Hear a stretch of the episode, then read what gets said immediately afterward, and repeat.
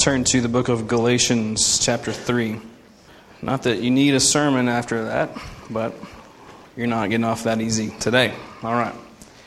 Um, I'm going to begin tonight a series that'll go for the next, uh, I'm guessing, I'm planning on five weeks. We'll see what happens. And um, it's going to be about uh, the subject of adoption. And uh, I'll say a little bit more about kind of where this came from lately um, in a little bit. But uh, I was trying to think uh, in prepping for this, just in my, my life, like where did adoption, when did I first, when was I first introduced to that concept? Um, and like most of, uh, I guess a lot of the kids of the 80s, it came from TV and movies and stuff, right? That's where we learned a lot of things. And so um, I think it was maybe a mixture of uh, different strokes. Remember different strokes? No? Okay. I forget how young some of you are. Uh, different strokes, but really probably the most, um, I don't know, the most profound interaction for me was uh, with the movie Annie. And I must confess, if, if we get to heaven and they're like, there are ways just find out like statistics about your life, you know, like if you're like, um, so how many hairs were on my head, you know, at one point, or how many gallons of coffee did I drink in my lifetime, or whatever. If the question was, what movie has Josh Causey seen the most times, it's probably going to be Annie. I wish, I wish it was like Braveheart or Star Wars or like something, something else, but it's Annie. When I was a kid, uh, like I, I remember our first VCR, which was like about as big as this room, and remember getting it, and we we didn't have any like original tapes. There was apparently a friend of the family who was into dubbing. Remember dubbing, um, which is when you would like copy a tape onto another tape, but they never called it copying; they called it dubbing. And so we get like, oh, we got a new dubbed tape of this, um, and uh, we had it because I remember it had like a piece of uh, masking tape on it, and it said Annie, and I remember what it looked like, and that's what me and my brothers wanted to watch like every single day and Annie is about uh, and a, a, little girl named Annie who is in an orphanage. And I remember like being so fascinated with the whole movie. Um, but the, there was this scene that always got me really like sad. And uh, and so uh, there's Annie is in, uh, and I watched it today to see if it still made me sad, and it does. Um, like I'm sitting there in my living room today, just like crying, you know, I'm like, what is wrong with me? Uh, it starts off, she's, it's like at night and everyone's sleeping. She's sitting up in a windowsill and she's singing this song called Maybe. And it's all about like her parents and how like she's like imagining what they're like and then uh, just how much she like wishes that they could be reunited. And then it kind of pans to the other girls and they're all laying in the bed and they're listening to her sing and they're kind of dreaming. And there's this whole idea that like here are these kids who are in this orphanage and all they want is a family, you know? And I remember as a child being so moved by that, but confused, you know, like um, there is this a difference, you know, when you're little and you watch a movie, you don't that suspension of disbelief is very different when you're young. And so now you can watch a movie and you can just you can I don't know, it's just different. But then I remember thinking these were real people, you know. And even though we watched it every single day, and Annie gets adopted at the end, spoiler, but uh, all of it was, it just moved me every single time. And I remember getting a little bit older and realizing that that's not some like made up plot line, you know, that that's like like really happens everywhere. And and as someone who grew up in like in a like in a family like mine, I just didn't know that that stuff was real. And as I got older, I was just exposed to it in, in like other kinds of ways that there are kids all around the world who, for one reason or another, are not raised by parents in a family. And it made me sad when I was a kid, and I didn't even know why, you know. And when I, as I got older, I realized that it makes me sad because that's not how God made the world to work. That there's a reason for that. There was a staff member at the church we went to growing up, and he, he and his wife uh, fostered and adopted uh, a little boy and a little girl. And so I remember not understanding what that meant and then like learning about foster care and adoption a little bit there. And uh, I've had friends and family over the years who have been a part of that. And now my middle brother, Drew, he and his wife, they're having a baby in a few weeks, and they're signing adoption papers on two boys that they've been fostering uh, as well. And so, adoption and foster care and all that stuff has come very close to me uh, through a number of ways uh, in, in, over the years, especially hitting into my family recently, and have had a heart for it. And then I was in South Africa this summer and we went to an orphanage there, and that just that's where a lot of this stuff was birthed for us, as far as a sermon series goes. And I'll talk more about that in a second. Um, but adoption is like it is not just a, it's not just this like thing, this this really good and strong and powerful thing. Um, adoption is directly tied to the gospel. It's directly tied. Um, you you cannot understand earthly, like relational adoption without understand like, like you can't understand it fully without understanding like your adoption by God into his family. And so we're going to start there tonight, and, and we're going to move from like some theological stuff into some practical things in the next couple weeks. So I hope that you'll hang in there a little bit. But we'll be in Galatians 3, and uh, let me just read the starting in verse 23. We'll see where this comes from and why I can say uh, that adoption and the gospel are the same thing. It says, Now before faith came, we were held captive under the law, imprisoned until the coming faith would be revealed. So then, the law was our guardian until Christ came, in order that we might be justified by faith. But now that faith has come, we're no longer under a guardian. For in Christ Jesus, you are all sons of God through faith. For as many of you uh, as were baptized into Christ have put on Christ. There's neither Jew nor Greek, there's neither slave nor free, there's no male and female, for you are all one in Christ Jesus. And if you are Christ's, then you are Abraham's offspring, heirs according to promise. All right, let me just take that paragraph and kind of um, maybe unpack it just a little bit, and then we'll move into the next chapter. Um, so in, in verse 23, um, it starts off when it says, now it says, before faith came. This is not to say that uh, Jesus, when Jesus came, that was like the starting point, the origin of faith in general, because the entire Old Testament is talking about these patriarchs and all these figures having faith in God and Him sending the Messiah and Him keeping His promise to Abraham. So it's not talking about faith in a broad sense, it's talking about faith in a very specific sense like faith in the, in the finished work of Jesus on uh, his life, or his incarnation, life, death, burial, resurrection, ascension, his continual reign, like that whole thing, being very specific in Christ. That's what he's talking about when faith came. Um, and what that is really saying is that, uh, is that Jesus and his specific, him, the specific path to salvation is contrasted with having to do the works of keeping all the rules and the law.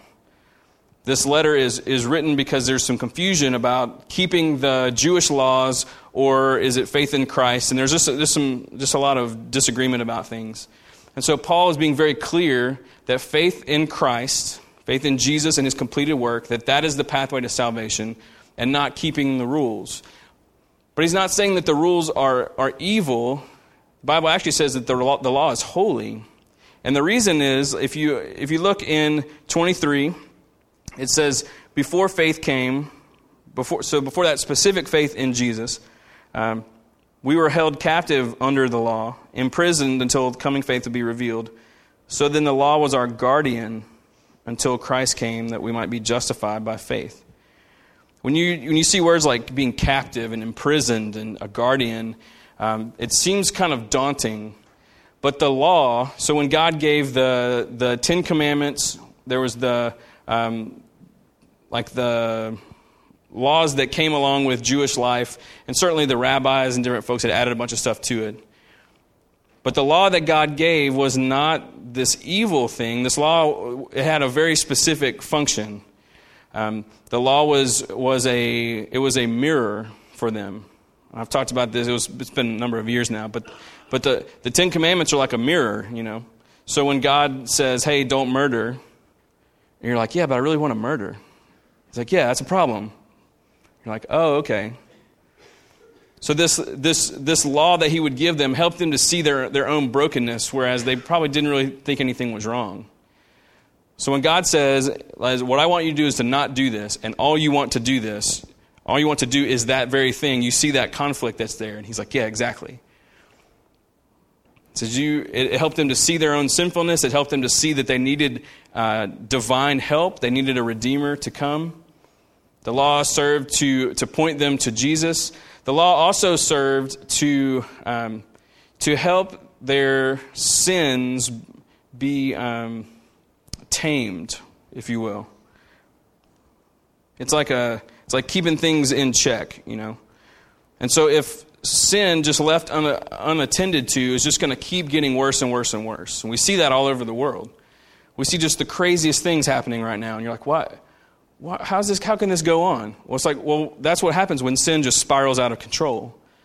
So the people of God, he gave them these laws to help sin, help them not only see their own sinfulness and see the need of a redeemer, but to like keep them in bounds, to train them in the ways of the kingdom. And so it's kind of like with your with your kids, you know, those of you that have small kids, they are not able to understand some things. And so you set up rules for them. They don't understand the danger of playing in the street. So you tell them you can't play in the street. You can't go past the whatever, the last crack in the driveway or the sidewalk or something. You know, you set up these rules because they don't understand yet exactly what could happen there. They don't understand the hot stove, so you tell them to stay away from it. They don't understand some certain things, and so you have these rules.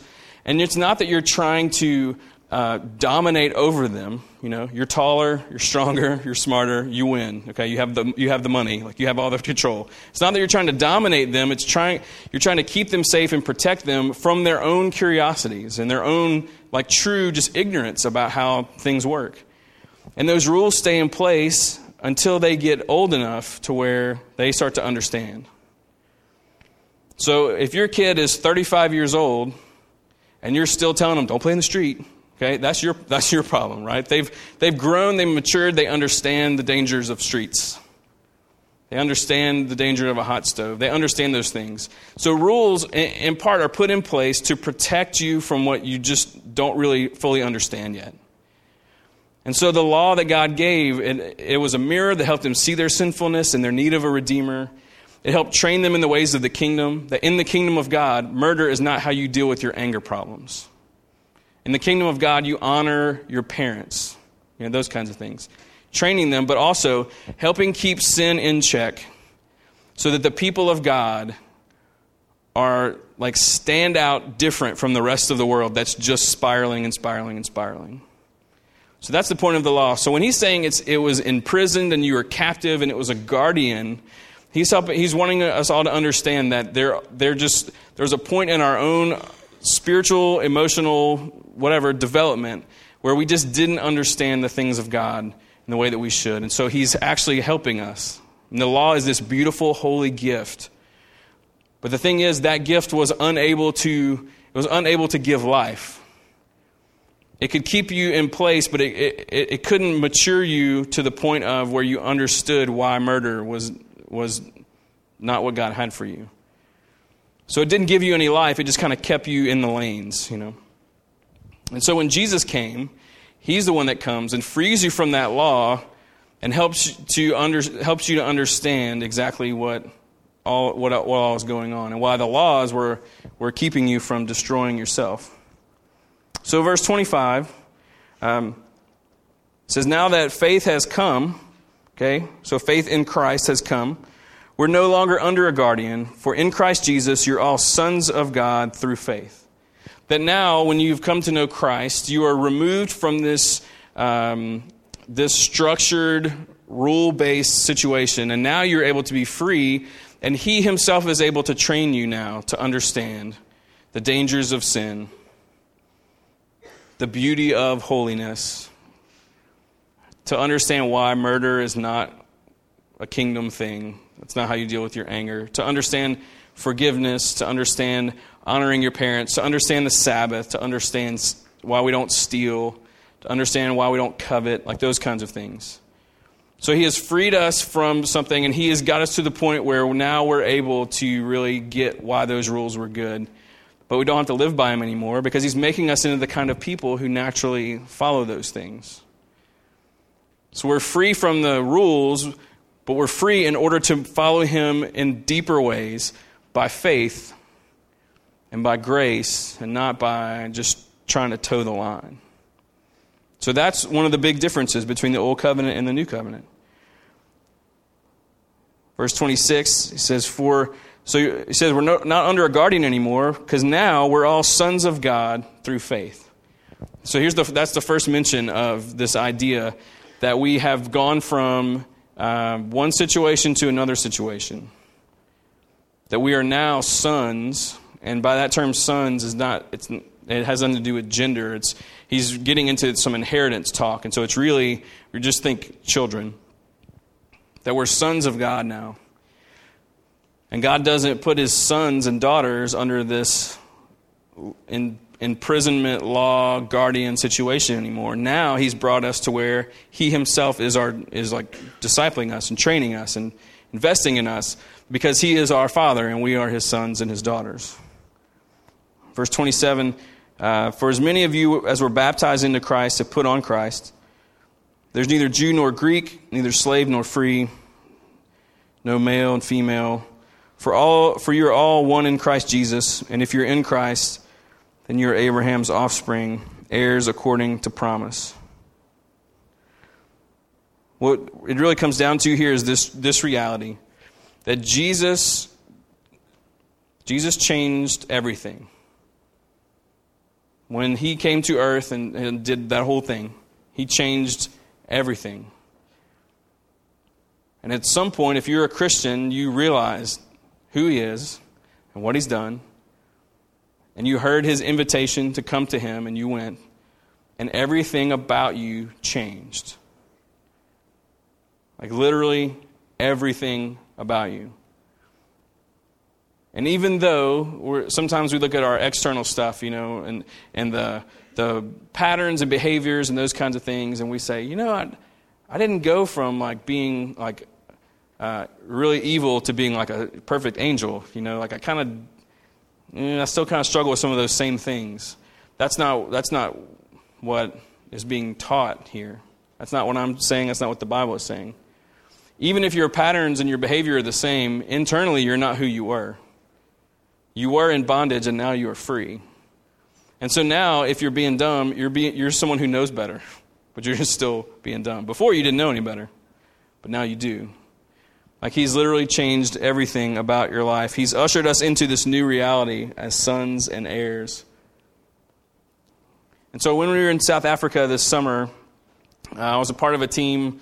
There's like 50 or 60 of us from around the country, and maybe 15 or 20 from Baton Rouge that were there. And um, there was one day where we went to we went to uh, this place that I have heard of since I went three years ago for the first time, but I didn't go then. Um, it's called Door of Hope. And um, I always just kind of thought that that was like a really like beautiful name for an orphanage, the Door of Hope, you know. Um, but then I like I guess I learned what's different about this that there's an actual door, and um, so this orphanage is is in this kind of a compound kind of deal in Johannesburg, and there's a gate like an entry gate and stuff, and there's a wall, and there's this door, and there's an actual, like, literal, like, door of hope. And in the door, there's this, uh, like, sliding little, little window kind of deal. And you slide it back, and there's a, there's a box built, like, where the contents of the box are the other side of the wall. And so um, you open up that door, and anyone in Joburg who uh, wants to get rid of their baby can go to Door of Hope, open the door, put their baby in the box, and close the door and just walk away. Now, this place exists because people abandoning their babies, murdering their babies, all that kind of stuff is normal practice there. And so this church started this place and put the word out with the police and with everyone around that said, any if you find a baby, if you hear of someone wanting to give their baby up or whatever, Tell them to bring it here. We'll take care of it. And so the, you op- they would open the door, put the baby inside, close the door, and there's a little alarm that goes off and alerts the people inside, and they turn on the cameras Because sometimes people just see a little door and they're curious, you know. So they look on the camera to see if there's a baby inside. And if there's a baby inside, uh, they you know, rush out very quickly and take the baby. And there's all this procedure, you know, to um, medical care, you know, all that kind of thing. And they file a report with the government and they do all those things. So we go to Door of Hope, and to just see on the other side of the wall this box sticking out, and to know the, the pain and the heartache that must lead to a mom or a dad or a grandmother or grandfather or friend or whatever having to put a baby in the box is just it was it was moving so we go inside and we go they take us on a tour and we get to the back and uh, they're like these little like i don't know maybe like two or three year olds and it's like snack time. And so we get to go hang with them at snack time. And uh, so the ladies that work there they're just kind of telling us their procedures and different things. And they said i, I believe that it was 14 or 1500 babies have come through door of hope since they opened it. Um, and they, uh, they will only place these babies with christian families and so they don't just be like anybody that'll adopt them, you know, take them. It's like it's an adoption agency, and they have right of refusal, you know, and they vet everybody who wants to, to adopt one of their babies. And so th- I was just kind of like computing all this, you know. I was like, here, you, you have these little kids sitting there, and I'm sitting there, I'm looking at these kids, and I'm like, they are on a completely different trajectory in their lives because of this place and because some faithful saints recognized that adoption is the gospel and said it's not right for kids to, um, to be abandoned like this, and so they did something about it. And 1,400, 1,500 people are all around the planet right now who maybe would have been left for dead or killed or you know whatever and now they are in christian homes and I, granted, that doesn't guarantee everything's okay, but I just remember I was just standing there and I was just putting all that together, and the Lord really just impressed upon me. He's like, That's what I did with you. I did the same thing with you. You were on a completely different trajectory in your life until I stepped in. And it was one of those, I was like, oh, Jesus is the door of hope. I get it, you know? It's like, yes, that, yes, absolutely that because of what he has done and adopted us into his family, nothing about us is ever going to be the same, ever, ever, ever, ever again. How amazing is the gospel?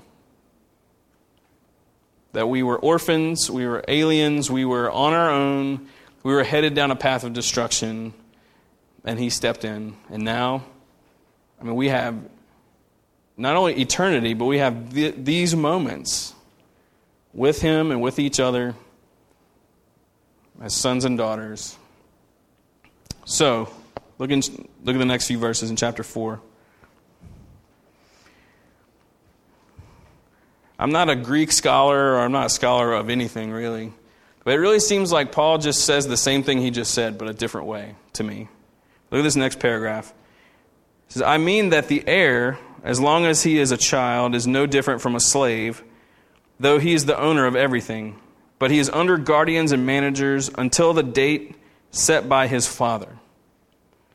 Again, he's saying that, that really you're, you're under guardianship and management until, un, until your father says that you're old enough to receive your inheritance. That until that time happens, we're, we're being tended to by something else. For them, it was the law. For us, um, like it was, you know, unless you're Jewish, it wasn't the law, but it was kind of your own laws, right? He says, in the same way, also, when we were children, we're enslaved to the elementary principles of the world.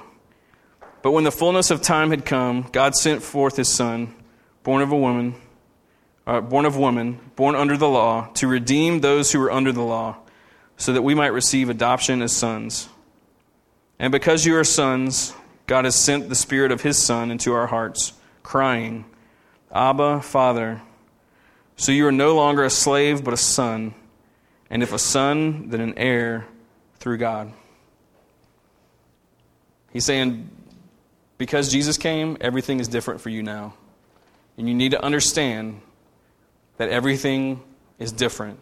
You are different. I'm different. We are different.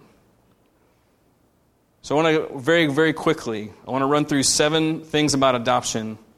Um, and I mean quickly, so don't, don't roll your eyes at me. I felt it. Uh, seven things about adoption that are significant that we learn from these verses. In particular, I'm, I'm really just going to look at uh, verse 4 and 5. First thing adoption is planned and executed. Verse 4 says that when the fullness of time had come, what that means is at the perfect moment, out of all moments in history, when the perfect moment was there, Jesus showed up.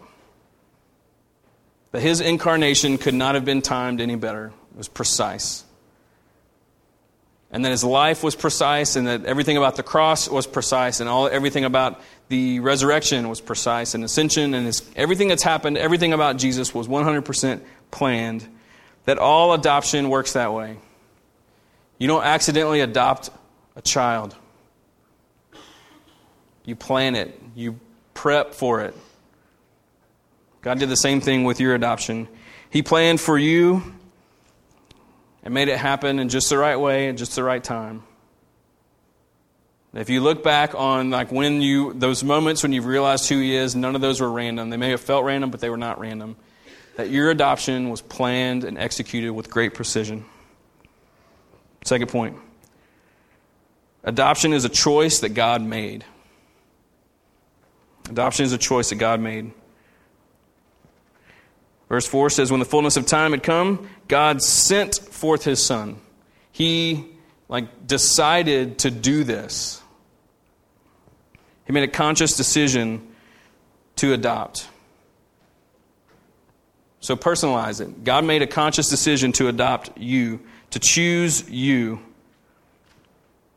This is his restoration. The gospel is restorative. He's choosing to make family out of people who were his enemies, but really they were family before they were enemies. That prodigal son type story. The younger son was family, and then he went away and squandered everything, and then he came back, and the father said, Come on. In that story, he wasn't adopted. In our story, we're adopted into his family on purpose God made a choice. Number three, adoption is costly. It says, When the fullness of time had come, God sent forth his son. He sent him, and we know where he, where he sent him. He sent him to the cross to die. It cost God a great deal to adopt us. People sometimes they talk about the cost of, of adoption these days and how that's a deterrent. There are really, really affordable ways to adopt kids. So don't get caught up in the myth that it's going to cost you like $6 billion because it's not. There are expensive adoptions as well, yes. But no adoption costs more than your adoption. Nothing has cost more than my adoption. For it to cost God his son, it's costly. All right, moving on. Next point. Was this four? All right, four. Adoption has specific purposes. It says, But when the fullness of time had come, God sent forth his Son, born of woman, born under the law, to redeem those who were under the law, so that we might receive adoption. There's great purpose and planning in, uh, in his adoption of us. His agenda is very clear. He wanted to make things right. He wanted us to be right with him and to be right with each other, and we could not do that without his help. So his adoption was not just like, oh, I think it might, you know, it might be cool to have a bunch of, like literally a bunch of kids. He's like, no, I got to fix this, and I'm going to fix this. And so there's a purpose. He's not brought you into his family for you to just kind of coast, for you to just be apathetic about following him and loving him and serving him and serving others. It's purposed. Next, adoption is driven by love. It's not really in this passage, but it was too good of a point to pass up. Um, but in Ephesians 1, uh, you can just write down 4 through 6. It says this In love, he predestined us for adoption as sons through Jesus Christ, according to the purpose of his will, to the praise of his glorious grace with which he has blessed us in the beloved. That love is what drove his adoption. He wasn't obligated, he wasn't just having a good day, he wasn't indifferent about it. That his love for you is why he adopted you. No weird motive, just pure, holy agape for you and for me. So if all this doesn't make you feel loved, then I'm not sure what else to offer you. this should make us understand the value he places on us. Number six, adoption is fully informed. Verse 5 says, uh, born, of, born of a woman born under the law to redeem those who are under the law. Jesus knows exactly what he's getting into with adopting you. Okay? Father, Son, and Spirit, they're not up there being like, what is wrong? What's wrong with these people? Jesus lived here. He, he, he understands. He knows. He knew exactly what he was getting into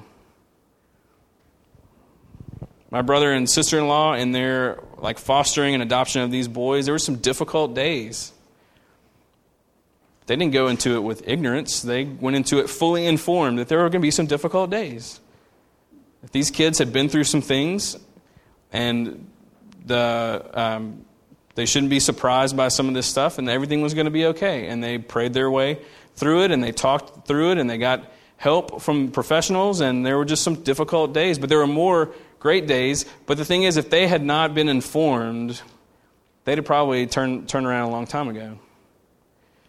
Jesus was, is very much informed about how difficult this world is. And so don't feel like he's frustrated with you as if he cannot understand.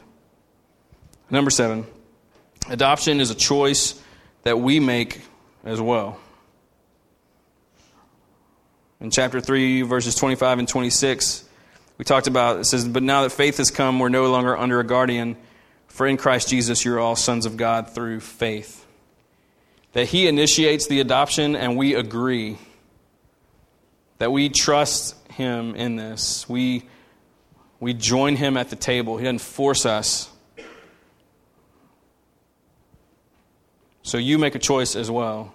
You make a choice to live as a son or daughter of the King of the universe, or to live otherwise. Next week, we're going to talk about what it means to be an heir and all the things that we have inherited. But I think for tonight, the whole point is for us just to be kind of amazed at the adoption process that God has initiated for us. That in love, He made a choice and planned it at great cost to Him he knew exactly what he was getting into, and he's not regretted adoption for one second of your life because he loves us. And we should be in awe of him and receive that love and love him back. So that's the simple beginning. I know it's probably a little longer than you thought, but maybe maybe sometimes we just need to be stunned a little bit by him and by what he says in his word. So we're just going to sing a little bit and then uh, we're going to be done. So let me pray for us. Let's stand together. Lord, you did not have to do this for us. You didn't adopt us because you needed you needed us or there was a void. You know, you needed some help, you needed some people to hang out with. You you adopted us because that's who you are. You're holy and blameless and filled with love for your creation and filled with grief over what sin has done to break us. And you're filled with confidence in your ability to change our lives and heal us and restore us. And so, God, we acknowledge that our adoption has cost you greatly. Jesus, we acknowledge that you willingly played a role to make sure that we could have a seat at the table, to make sure that our lives could be changed forever, as you are literally the door of hope that we pass through into a life that is completely, um, completely different. So we love you very much, and we are grateful. And as we, um, we're just going to try to put some, some of our thoughts and feelings into words through these songs, and pray that, that you hear us. You know, that you hear the real us, thanking you and acknowledging what you've done, and saying it's not lost on us the fact that we should not be here. We should not be sons and daughters. We should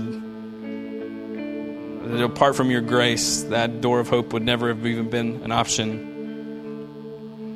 We love you and we sing to you and about you and for you as we pray these prayers together.